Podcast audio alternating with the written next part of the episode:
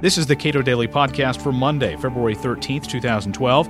I'm Caleb Brown. The Federal Housing Administration was a key player in the housing crisis, but its role in keeping that housing bubble inflated after the crisis may be more important. Mark Calabria is director of the Cato Institute's Financial Regulation Studies and author of the new report, Fixing Mortgage Finance What to Do with the Federal Housing Administration. In 2000, Fannie Mae introduced its first zero down payment product. And so FHA has long had a niche in the market where it was the product you got if you, didn't, if you couldn't come up with much of a down payment. And so you really saw throughout, at least until after the bubble burst, uh, the rest of the market grab away that low down payment market share. Okay, so FHA sort of had the three and a half percent down as like their sort of the primary product for a lot of people. A- absolutely, you know, and, and, of course, starting in, in, its creation in the 30s, when it started out with 20% down, over the years it's gotten lowered, and even then, it's certainly worth noting that when it was created in the 30s, the typical down payment was more like 40 or 50%. So, uh, FHA has always led the market in terms of low down payment products, and that's really kind of been their niche.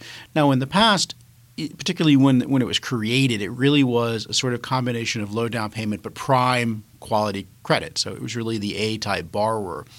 And you really saw a drift uh, in the 2000s, uh, and this and this got worse during the crisis, where FHA started to become a combination of very low down payment but very bad credit quality.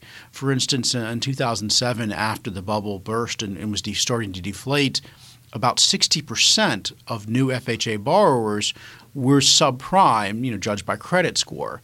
Uh, and it's important to keep in mind it's that combination. You know, if you you can have uh, somebody who's got a poor credit score, but if they put a big down payment, down payment down, you know, like 20, 30 percent, generally the loan performs all right. You still got some problems, but generally it performs all right.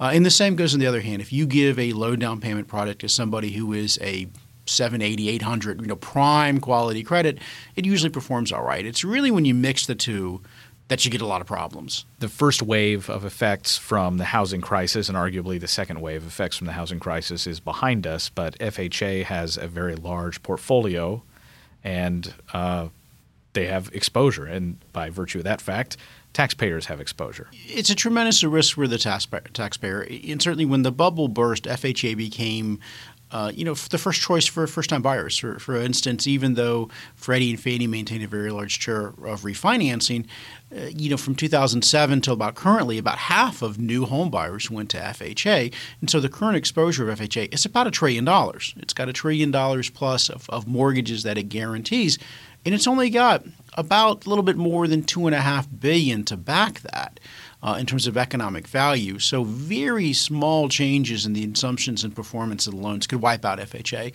Uh, quite frankly, I, I think looking at the actuarial analysis and the economic analysis behind FHA's numbers and, and its own auditors is a real good chance that we will have to put in somewhere from 5 to 50 billion in FHA over the next 5 to 6 years.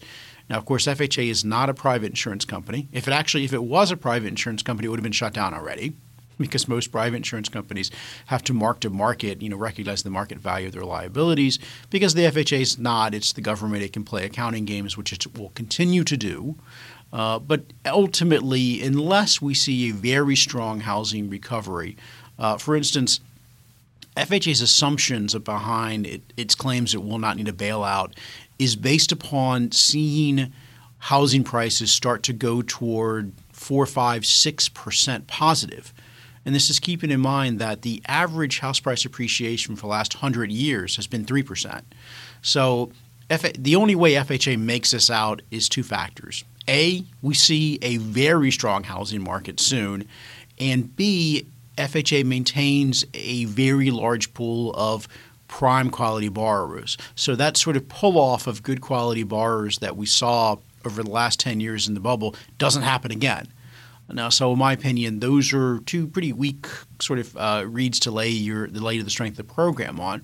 Now, FHA represents to some extent, you know, what has been one of the, the primary flaws behind federal housing policy, which is we have a, a, boom and bust in housing markets in this country every 10 to 15 years. And the reaction of Washington almost always tends to be, you know, rather than let the market adjust, rather than let the prices clear, is how do we create a, a whole lot of artificial demand to deal with that excess supply? And how do we create that artificial demand by basically lowering underwriting standards, getting people into loans who couldn't or maybe shouldn't even be in the market.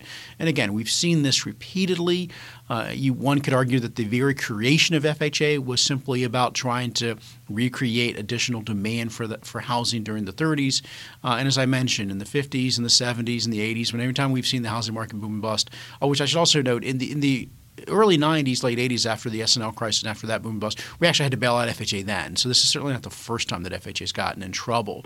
Uh, but again, it, it's set up in a way so that anytime there's a housing boom and bust, we end up taking and transferring that risk away from the private sector onto the taxpayer. FHA continues to provide very low down payment uh, loans to first time home buyers. That was largely the problem in the, in the housing crisis. And the fact that they're continuing to do that seems to make it more difficult for the housing market to return to uh, that more cautious, larger down payment, maybe a 20% down payment that, you know, as you noted, was the standard coming out of the Depression. FHA, to, to, to a degree, is A, creating um, the foreclosures of tomorrow, if you will. I mean, for instance, if you look at the the number of number of people who are negative equity today, keep in mind that during the height of the bubble, FHA was two to three percent.